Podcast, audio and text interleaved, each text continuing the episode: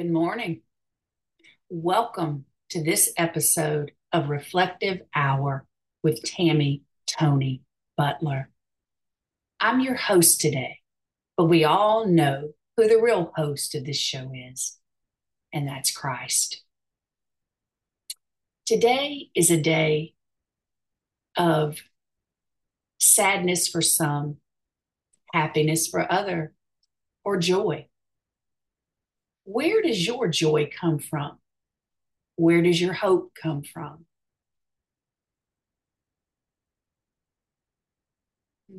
Holy Spirit, come. Have your way in this hour, in this time that we have together. As we speak your truth and look for peace in the middle of our circumstances, joy in the middle of our circumstances. As we tether in to the holy vine of truth, seeking your wisdom, your guidance, and your understanding above all else. Help us to see the hidden, unveiled truth as we listen to this episode of Reflective Hour with Tammy Toney-Butler. The name of this episode is A Valentine's Message of Hope. As you're watching it, hit the like button, the subscribe button if you're watching it on YouTube. Go ahead and rate this episode if you're listening to it in podcast format through Apple or the other platforms. Happy Valentine's Day. My love affair with Christ is the greatest love I've ever known, a Father I've never known before. Such love, such peace, such strength as I tether into Him this day and every day. A message He put on my heart for today was about one of the greatest love stories in the Bible that can be found in the book of Philemon, Paul's love for Onesimus, a slave he looked to as uh, a child, uh, a brother. Uh, Paul's love for all Christians, regardless of free or bound, regardless of race, social stature, or political party. Paul's love for a slave, a fellow brother in Christ, resembles the love that Jesus has for all of us. For we are all sinners and fall short for the glory of the Lord. They were equal, both uh, slaves for the truth, for the gospel, um, equal and uh, united under one head, which is Christ. Uh, and we are the body, unified uh, in purpose. It speaks to loving your brother as you love yourself. And where does revival start? In the hearts of the people, with a heart posture of love, forgiveness, a heart posture of unity for our fellow brethren. The book of Philemon speaks of reconciliation. It, it speaks of freedom, love, true forgiveness. For we were all once slaves to sin, and now we have been set free to truly live, to truly be transformed by the word of God, by the promises of God's word and truth, for a lost and dying generation. Let's read some of the word now. We're going to be reading in Philemon, the New Living Translation, greetings from Paul. This letter is from Paul, a prisoner for preaching the good news about Christ Jesus, and from our brother Timothy. I am writing to Philemon, our beloved co-worker, and to our sister Afia, and to our fellow soldier Archippus, and to the church that meets in your house. May God our Father and the Lord Jesus Christ give you grace and peace. Paul's thanksgiving and prayer. I always thank my God when I pray for you, Philemon, because I keep hearing about your faith in the Lord Jesus and your love for all of God's people. And I am praying that you will put into action the generosity that comes from your faith as you understand and experience all the good things we have in Christ. Your love has given me much joy and comfort, my brother, for your kindness has often refreshed the hearts of God's people. Paul's appeal for Onesimus. That is why I am boldly asking a favor of you. I could demand it in the name of Christ because it is the right thing for you to do. But because of our love, I prefer simply to ask you. Consider this as a request from me, Paul, an old man, and now also a prisoner for the sake of Christ Jesus. I appeal to you to show kindness to my child, Onesimus. I became his father in the faith while here in prison. Onesimus hasn't been of much use to you in the past, but now he is very useful to both of us. I am sending him back to you, and with him comes my own heart. I wanted to keep him here with me while I am in these chains for preaching the good news, and he would have helped me on your behalf. But I didn't want to do anything without your consent. I wanted you to help because you were willing, not because you were forced. It seems you lost Onesimus for a little while so that you could have him back forever. He is no longer like a slave to you. He is more than a slave, for he is a beloved brother, especially to me. Now he will mean much more to you, both as a man and as a brother in the Lord. So if you consider me your partner, welcome him as you would welcome me. If he has wronged you in any way or owes you anything, charge it to me. I, Paul, write this with my own hand. I will replay it. I will, sorry, I will repay it and won't mention that you owe me your very soul. Yes, my brother, please do me this favor. For the Lord's sake, give me this encouragement in Christ. I am confident as I write this letter that you will do what I ask and even more. One more thing.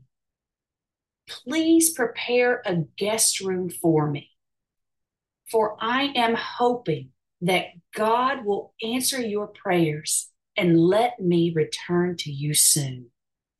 Paul's final greetings.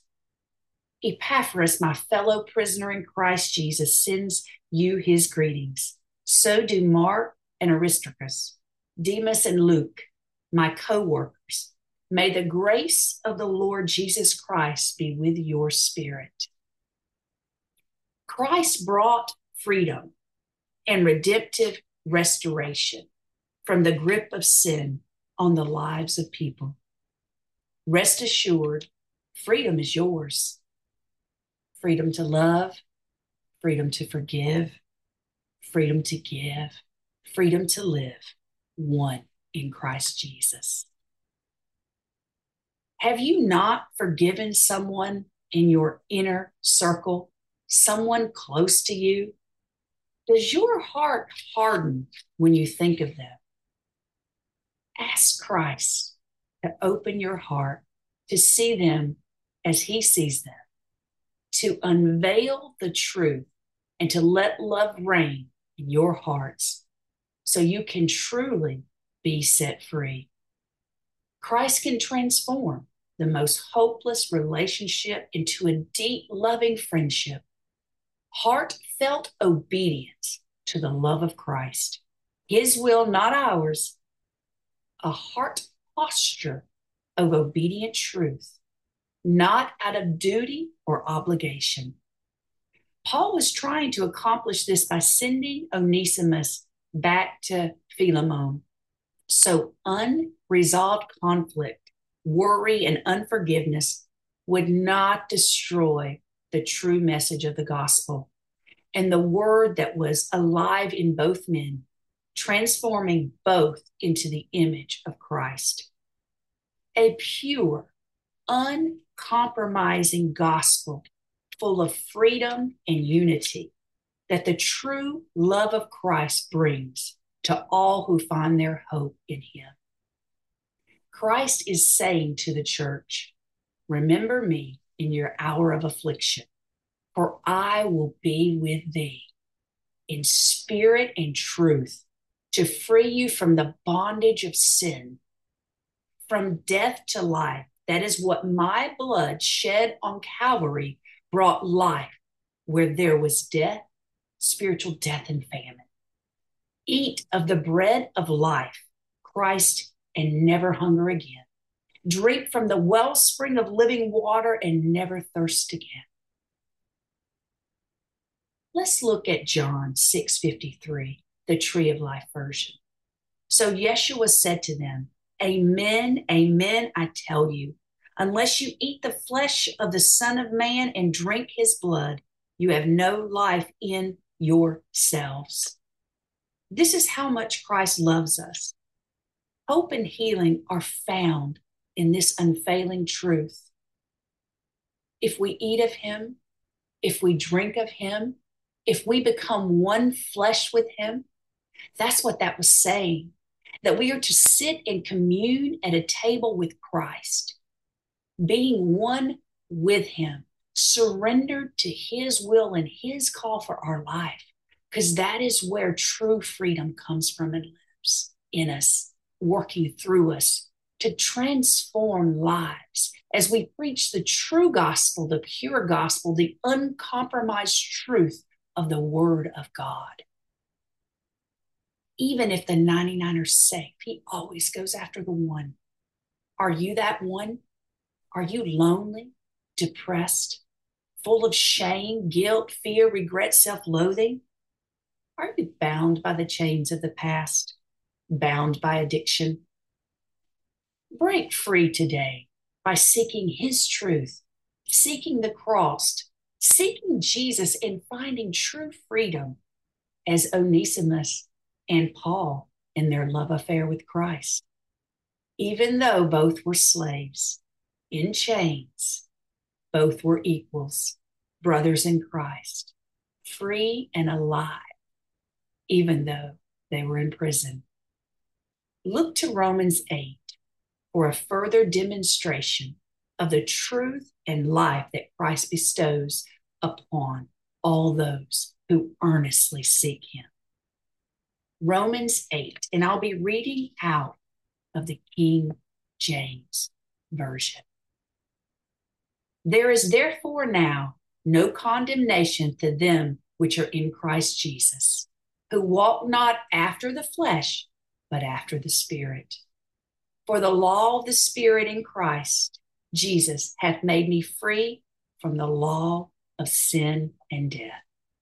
For what the law could not do, in that it was weak through the flesh, God sending his own Son in the likeness of sinful flesh, and for sin condemned sin in the flesh, that the righteousness of the law might be fulfilled in us, who walk not after the flesh, but after the Spirit.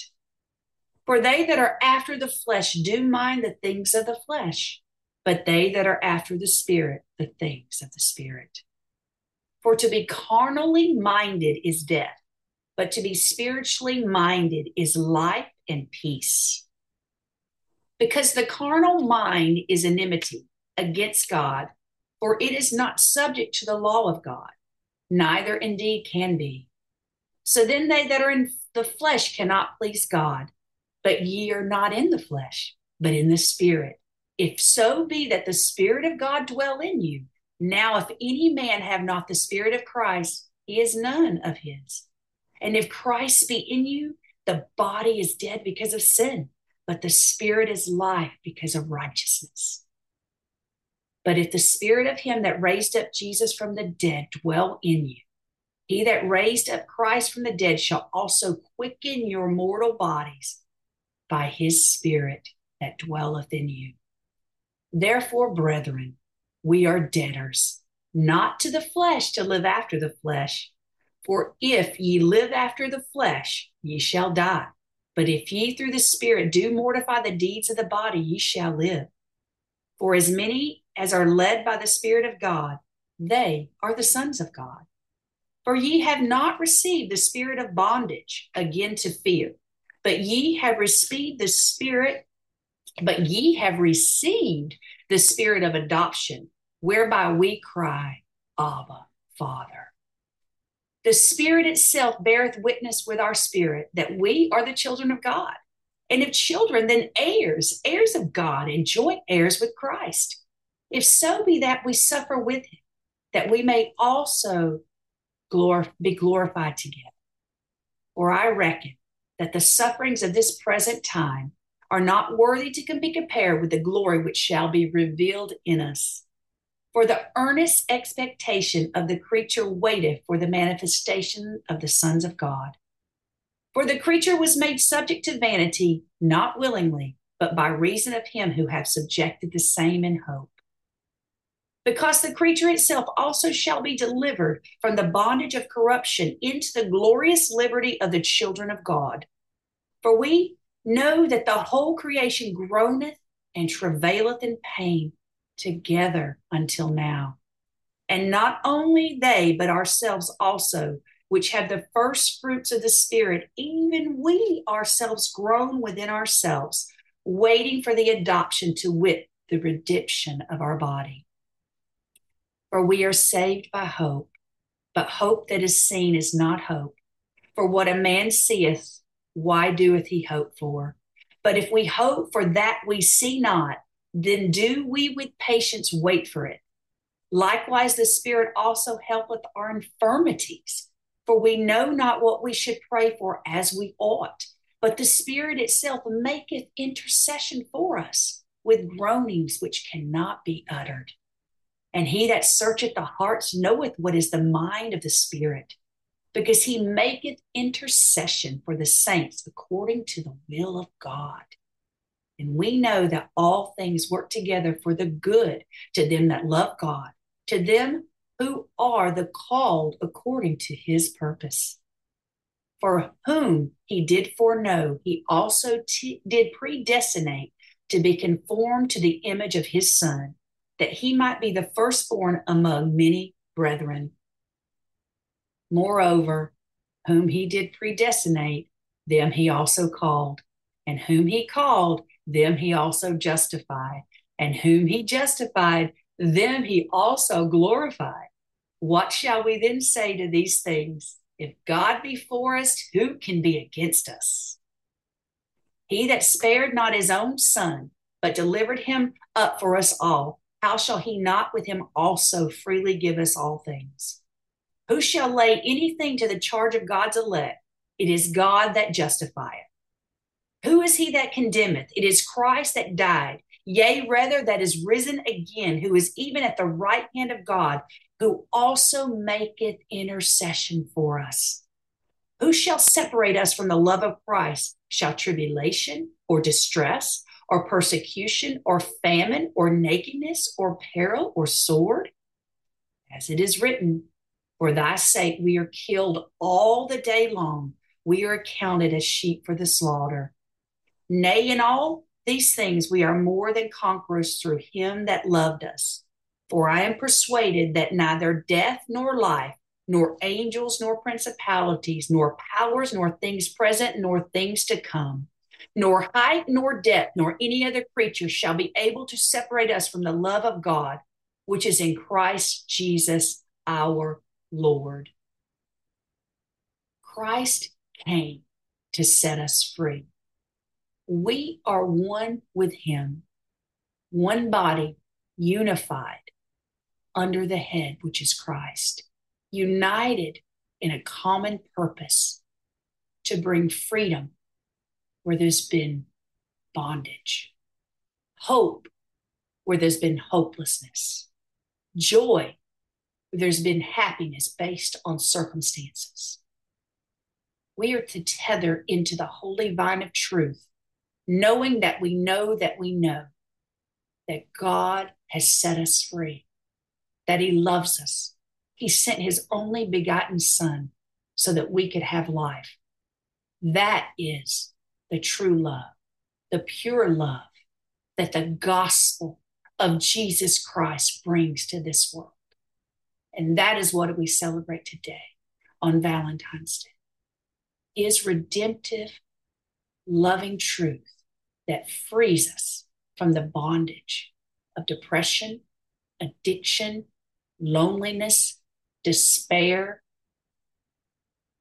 He who the Son sets free is free indeed.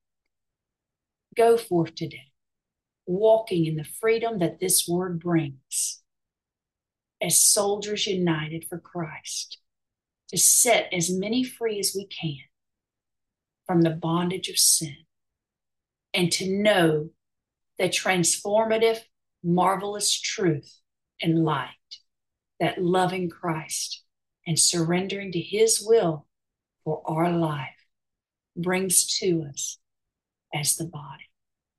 And that's today's episode of Reflective Hour.